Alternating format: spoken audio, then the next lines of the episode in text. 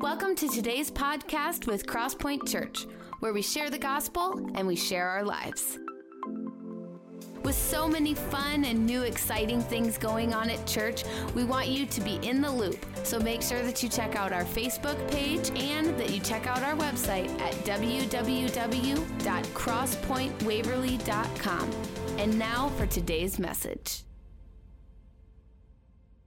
I say this every week, and I mean it. I'm glad that you're here today. Really grateful that you have decided to worship God with us. And last week, Pastor Dan picked, uh, excuse me, a couple of weeks ago, Pastor Dan kicked off a new message series called Counterfeit. And some of you probably, most of you probably know what counterfeit is, but I looked up a definition of it.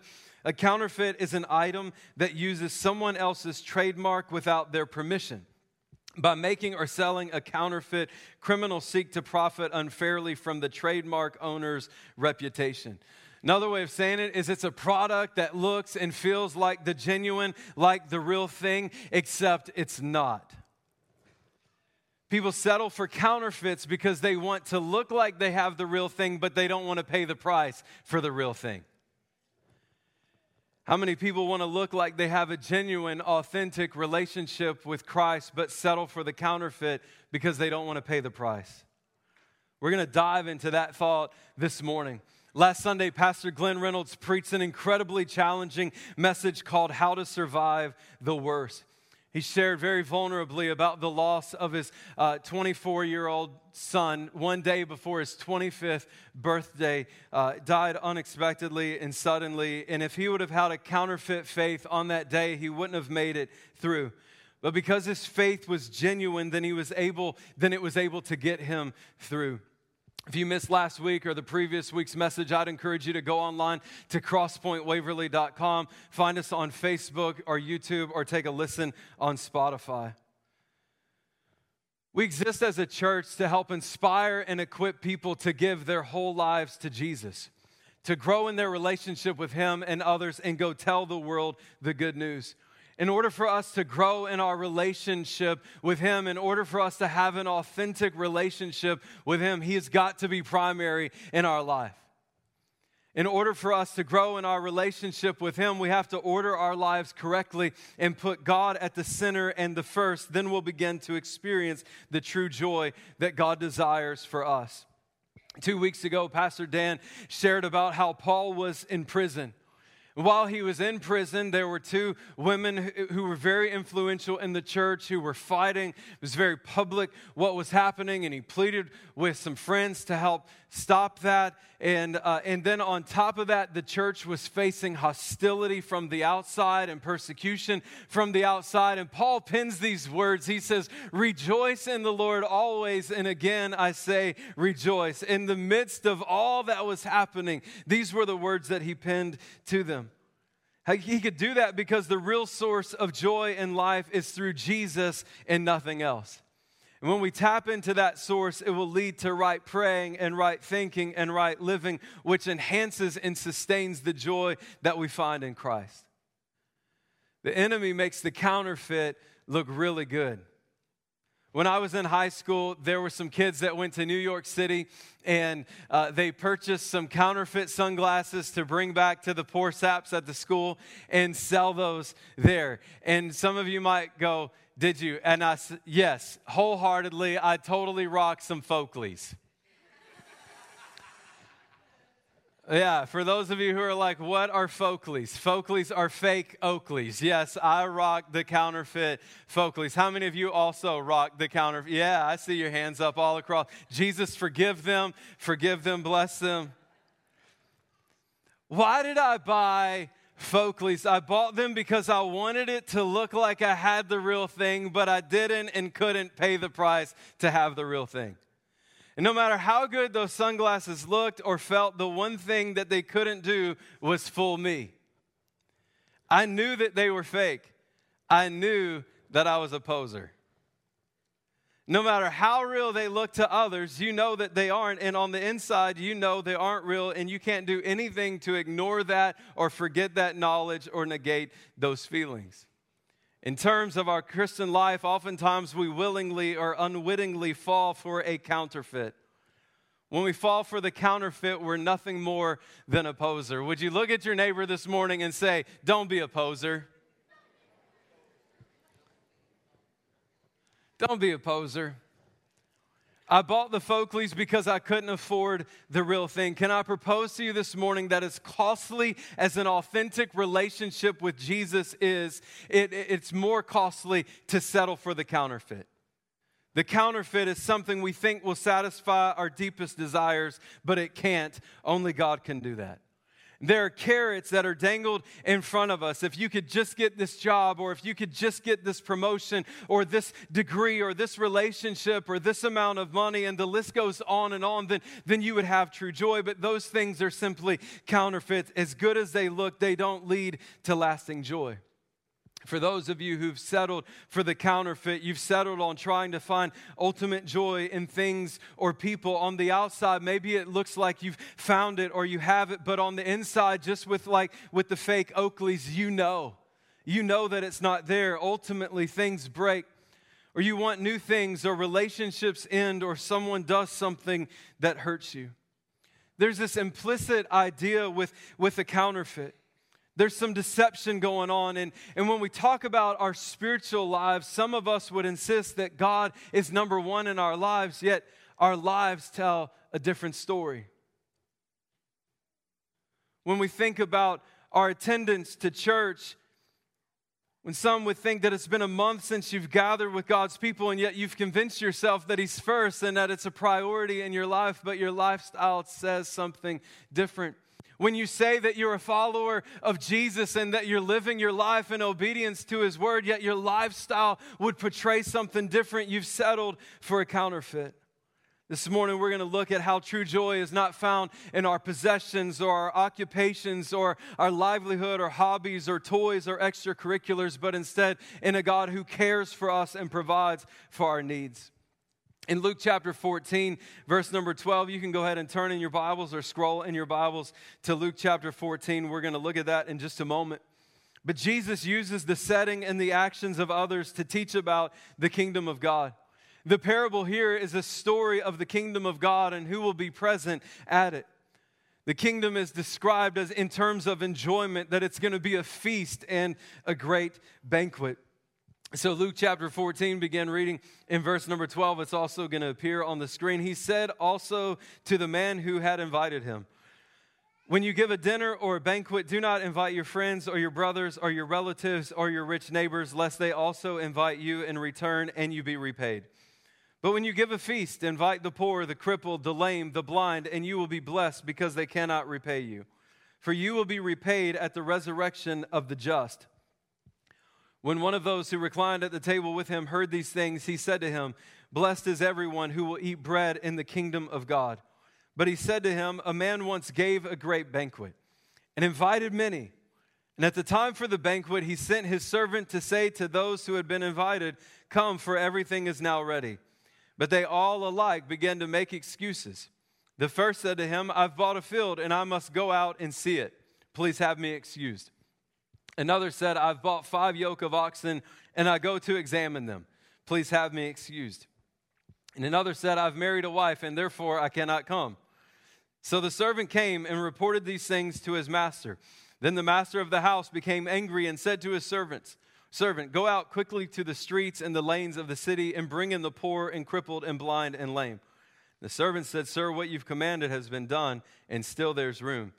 The master said to the servant, Go out to the highways and hedges and compel people to come in, that my house may be filled. For I tell you, none of those men who were invited shall taste my banquet. Let's pray this morning. God, we thank you so much for your word and for the power that it has to transform our lives. We ask that over the next few moments that we would sense a demonstration of your Spirit's power. Would you make your word come alive to us, we pray. In Jesus' name, amen the beginning of Luke chapter 14, there's the story of Jesus healing a man on the Sabbath. He's being closely watched by the Pharisees, the religious leaders of the day, and they were not pleased with his willingness to heal somebody on the Sabbath. He then goes on to talk about how when you're invited to a banquet, it's better to sit at the kid table and get invited to the guest to, to, to the table of honor than to sit at the table of honor and be invited to go sit at the kid table. Verse 12, he continues with some instructions. He said to the man who had invited him, When you give a dinner or a banquet, do not invite your friends or your brothers or your relatives or rich neighbors, lest they also invite you in return and you be repaid. But when you give a feast, invite the poor, the crippled, the lame, the blind, and you will be blessed, because they cannot repay you. For you will be repaid at the resurrection of the just. Jesus isn't forbidding families from gathering or having neighborly meals. The point that he's trying to portray here is don't invite people just so that you can get something in return. Now, I'm sure that many of you run in much more elite circles than I do, and I'll just tell you that I've not one time invited somebody to come to my house for dinner in hopes with the expectation that they were going to invite me to a nicer meal at their house. And so maybe for some of you, you're like, this whole banquet analogy isn't quite, uh, it doesn't quite work for you. Well, maybe there are others of your areas of your life that are more applicable.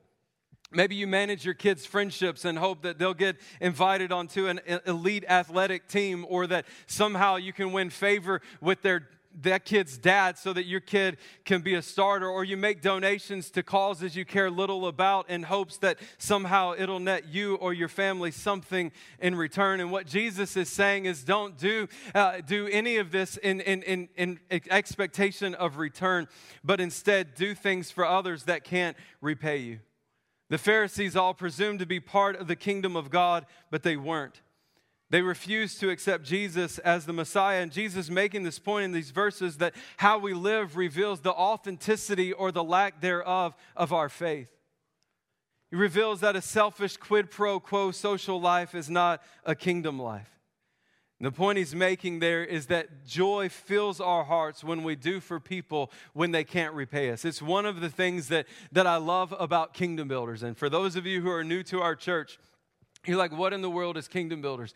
Kingdom Builders is our funding strategy for global missions, local church expansion, and future Christian leaders. So, through Kingdom Builders, through the generosity of people in our church, we give to missionaries who are literally in, in multiple countries around the world. We give to missions organizations that are making an impact. And the reality of all of that is none of them are going to move to Waverly, none of them are going to do anything for us as a church. We don't give to those missionaries or those organizations with any expectation of return. Instead, we do it out of obedience to God, right? To be part of the Great Commission, to go into all the world and to make disciples, baptizing them in the name of the Father, the Son, and the Holy Spirit. All of us aren't going to pack up our bags tomorrow and go overseas, but we can make sure that we're part of blessing and encouraging and resourcing those who are. I love kingdom builders that we're able to do for others with zero expectation of anything in return. We do it to please God. In verse 13, he says, When you give a feast, invite the poor, the crippled, the lame, and the blind, and you will be blessed because they cannot repay you. For you will be repaid at the resurrection of the just. Jesus is pushing back against elitism. Inviting to get is incredibly self focused. And Jesus is interested in us being others focused. We need to be people who reach out to others who can't benefit us after Jesus invites the guest for seeking the, excuse me, after Jesus insults the guest for seeking the seats of honor, after he insults the host for only inviting his rich family and friends to come, he goes on to share this parable in verse number 16. And the parable goes like this that this man threw a great party. He sent out he sent out save the date cards to so many people about this banquet that he was going to throw. And one day he sends out the servants to bring everybody in to this party that he had already sent out the invites to and they had accepted. And so he lets them know. He says, he says, Joy Mummify and Stephanie Fries have all the decorations up. It's beautiful. It's ready to go. Any of you who've shown up to a sisterhood event know, uh, know what I'm talking about with that. Any of you who've shown up to a Men of Iron event don't know anything about that. Joy stopped at the Men of Iron event this past, whenever it was, a few weeks ago, and she was like, How can you men even meet like this with no decorations? Joy, it's just fun. We are just fun. And so the servants say the decorations are ready, and Jim and John White and their crew have the barbecued smoked meat. It's all ready to go. Tom Wheeler's got the dance floor set up, and he's going to be rocking it. And Pastor Levinsky's bringing the live music and entertainment. This party's ready. Like, we're ready for you. Come on in. And as these messengers go out and share that, instead, they're met with excuses of why they're not going to show up. The first one says, I've just bought a field, I need to go and walk it. The second one said, I just bought five yoke of oxen and I need to go take a look at them. Would you look at that? Just look at them. Look at those oxen. You wouldn't think to look at them before you buy them. You'd look at them when there's a great banquet. Just look at that.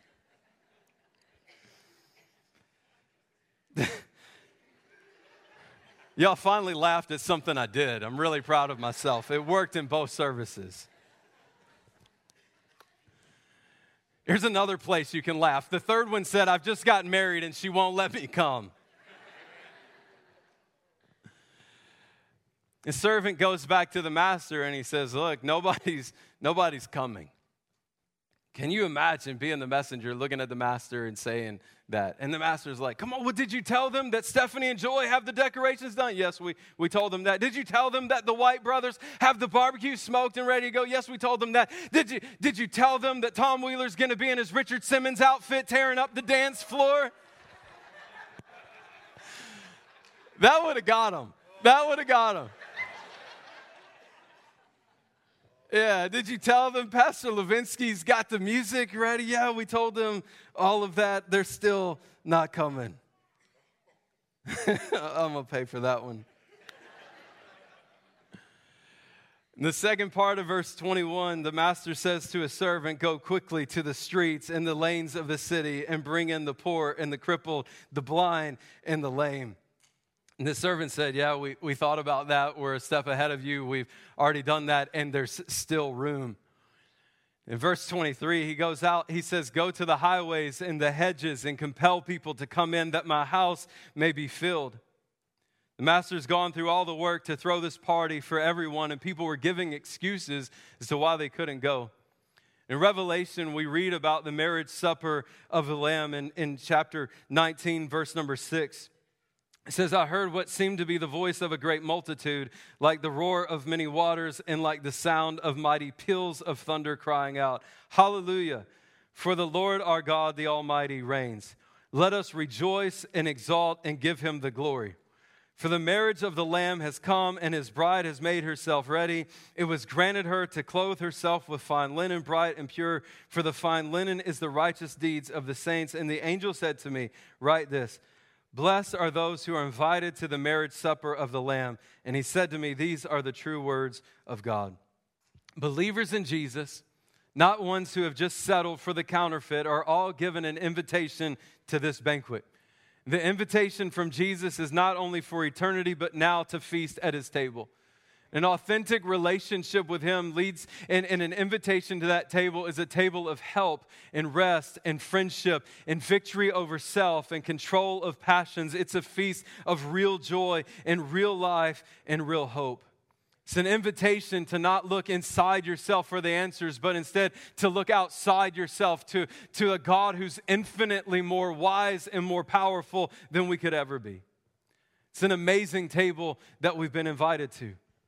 Jesus gave his life for all people. And in this parable, everyone is invited. The only ones that are excluded are those who have refused the invitation. And just like in this parable, there are all of us have been given this invitation, yet people snub their noses up at God, preferring a visit with their hobbies or their possessions or their affections. Hobbies, possessions, and affections are not inherently bad. In fact, I would say that in some of those things that we can actually be recharged and refreshed and that we can see the glory and the majesty and the splendor of God. Where it becomes a problem is when our possessions and affections are priority and they become excuses to turn down Christ's feasts. And when this happens, our thinking is skewed and our souls are in danger.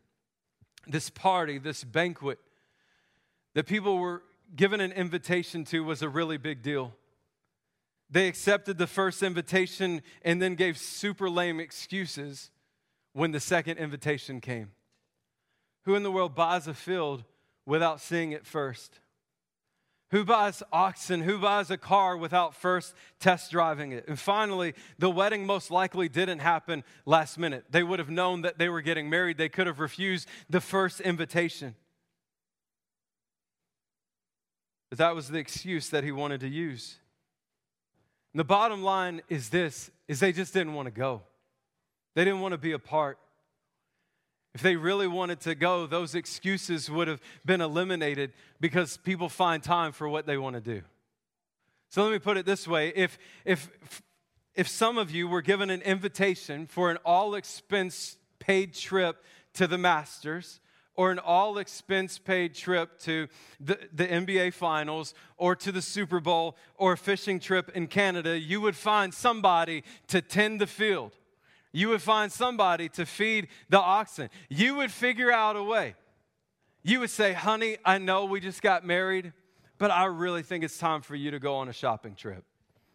In fact, I think on this date, at this time, it would be a real, I'm just looking out for you, honey. Like, it's not about me, it's about you. It's these days. I think you should go do that. Oh, you're going to do that? Great. By the way, right? Then you're going to one of these places. You would figure out a way to eliminate those excuses. Someone once said, You can make excuses or you can make progress, but you can't make both. You can make excuses or you can make progress, but you can't make both. Billy Sunday defined an excuse as the skin of a reason stuffed with a lie.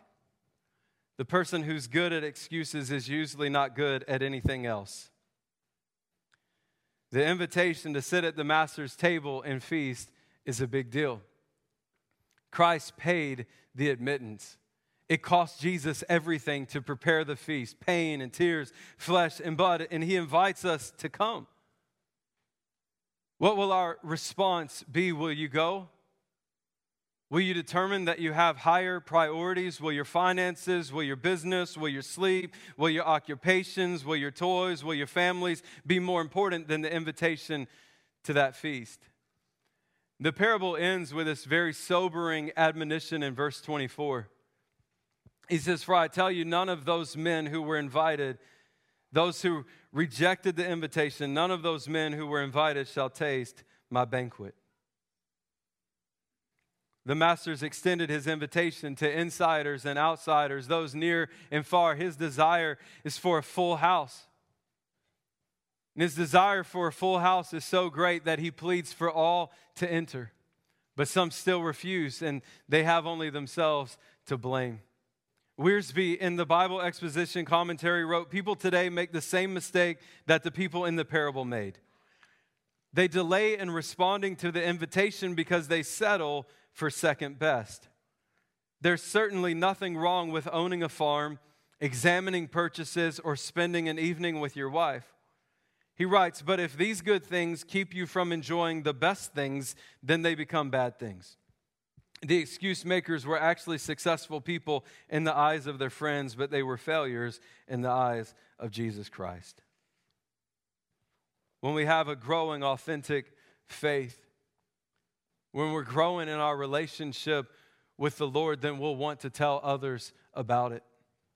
We'll want to go to the streets and the lanes of the city, the highways and the hedges, and compel people to come in. These are the words of Jesus to do this so that my house may be full. That's his desire. The Lord's desire isn't that there would just be a select few in heaven, but instead that all would come to have everlasting life. That's his desire. And his extended invitation for all of us. What will our response be? Will we settle for the counterfeit? Or will we say, Lord, I want the authentic? I was sharing with Erica about this message, and she said this week that she read an article about how counterfeit is impacting the fashion industry. It's costing the fashion industry billions of dollars a year. And in that article, one of the things that it talked about is you have this genuine brand right here, and then you have the counterfeit product right here. And people are buying the counterfeit thinking that they're buying the authentic. And when the counterfeit doesn't live up to the hype of the brand, then they're going to the brand's website and they're leaving reviews, reviews about how horrible that their product is, and it's impacting the genuine because people were fooled by the counterfeit. And I just think about the kingdom of God and how God's desire is that all of us would have an authentic relationship with Him, but yet so many people call themselves believers and they've settled for something counterfeit. They've, they've settled for I can live however I want to live. I don't have to bring my life into alignment with this word, and somehow I'm still going to make it to heaven. Can I tell you that's a lie from the pit of hell? That's somebody who's settled for the counterfeit. And what's happened is we have churches around our nation and around the world that are preaching a counterfeit gospel we have people in the building and, and those who are watching online who are saying that I've got the real thing, but yet they've settled for the counterfeit and it's impacting the real thing. Can I encourage all of us? Let's have a genuine, authentic relationship with Jesus. Let's say that we can't settle for anything less. God, I want the mark and the power and the presence of your spirit living in my life. I don't want compromise or sin. I don't want the authentic, but God, I want the genuine. God, I don't want to settle for being half in. I don't want to negotiate the minimums with you, but Lord, I want to walk in a life that's holy and pleasing to you. I want righteousness and holiness to mark my life. God, I want my relationship with you to be so authentic that the only thing that I want to talk about is not me, but instead what you've done in me. Can you imagine? What it would look like for all of us in every season of life to hunger and thirst for righteousness and for a genuine, authentic relationship with Him. That bounds, bonds of addiction, that bonds of sin would be broken and that people would walk in freedom. That those who are closest to you would look at you and say, What in the world has happened to you? And for you to say, Man, I've encountered Jesus and He's changed my life. What was that quote earlier? You can make excuses or you could make progress, but you can't make both. Today is a day for some of you to lay down the excuses and to start making progress. The invitation is for all. I'm going to ask that you bow your heads and close your eyes all across this room. Maybe there are some of you who've come in today and you don't have a relationship with Jesus. You've never asked Him to be your Lord and Savior. And you say, Today, I want to enter into a relationship with Him. Maybe there are others of you who at one time walked with God, but you've turned your back on Him and you say, Today I need to see my relationship restored back to Him. Maybe there are others of you in this room who, who've settled for a counterfeit. And you say, Today, God, I want the authentic. I, the, the counterfeit's not going to do it anymore. When I count to three, if that's you, you say, I need to ask Jesus to come into my life for the very first time, or you say, I need to see my relationship restored back to Him. When I count to three, why don't you slip up your hands all across this room? One, two, three. Lift them up all across this room. One, two, three, four. You can put them down. Are there others this morning? Thank you, God. Five. You can put it down. Are there others this morning? Thank you, God. Let's all stand.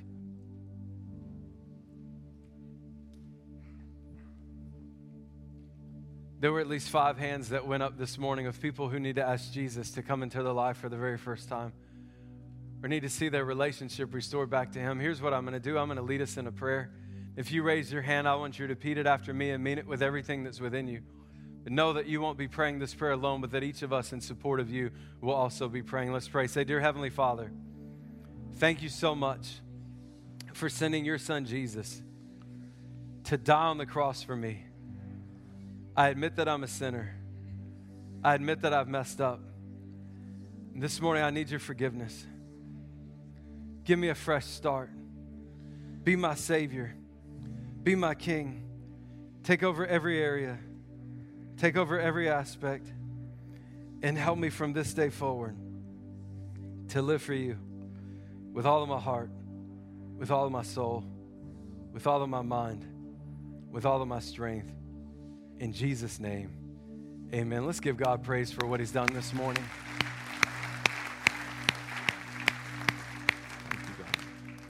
If you raised your hand and prayed that prayer, we'd ask that you would text the word yes to 319 250 8998. Again, text the word yes to 319 250 8998. We want to encourage you in the decision that you've made today in the journey that God wants to take you on. You could also scan the QR code in the seat in front of you and fill out the I decided card.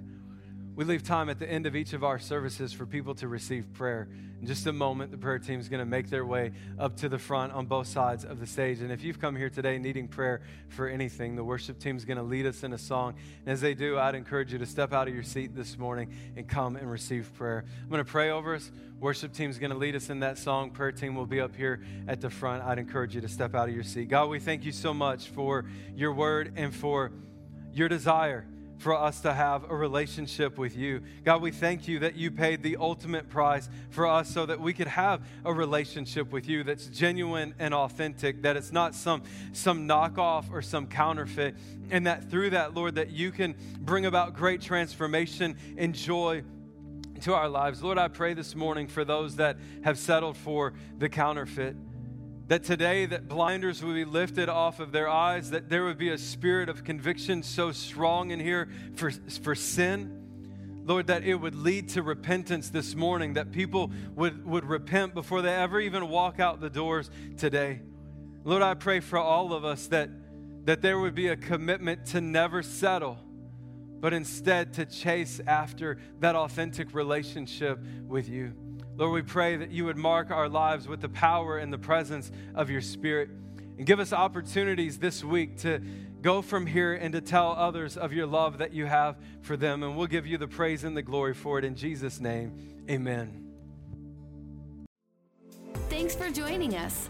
We hope that this message was inspiring and encouraging. For more information about this message or about all things Crosspoint, check out our Facebook and head to our website at www.crosspointwaverly.com.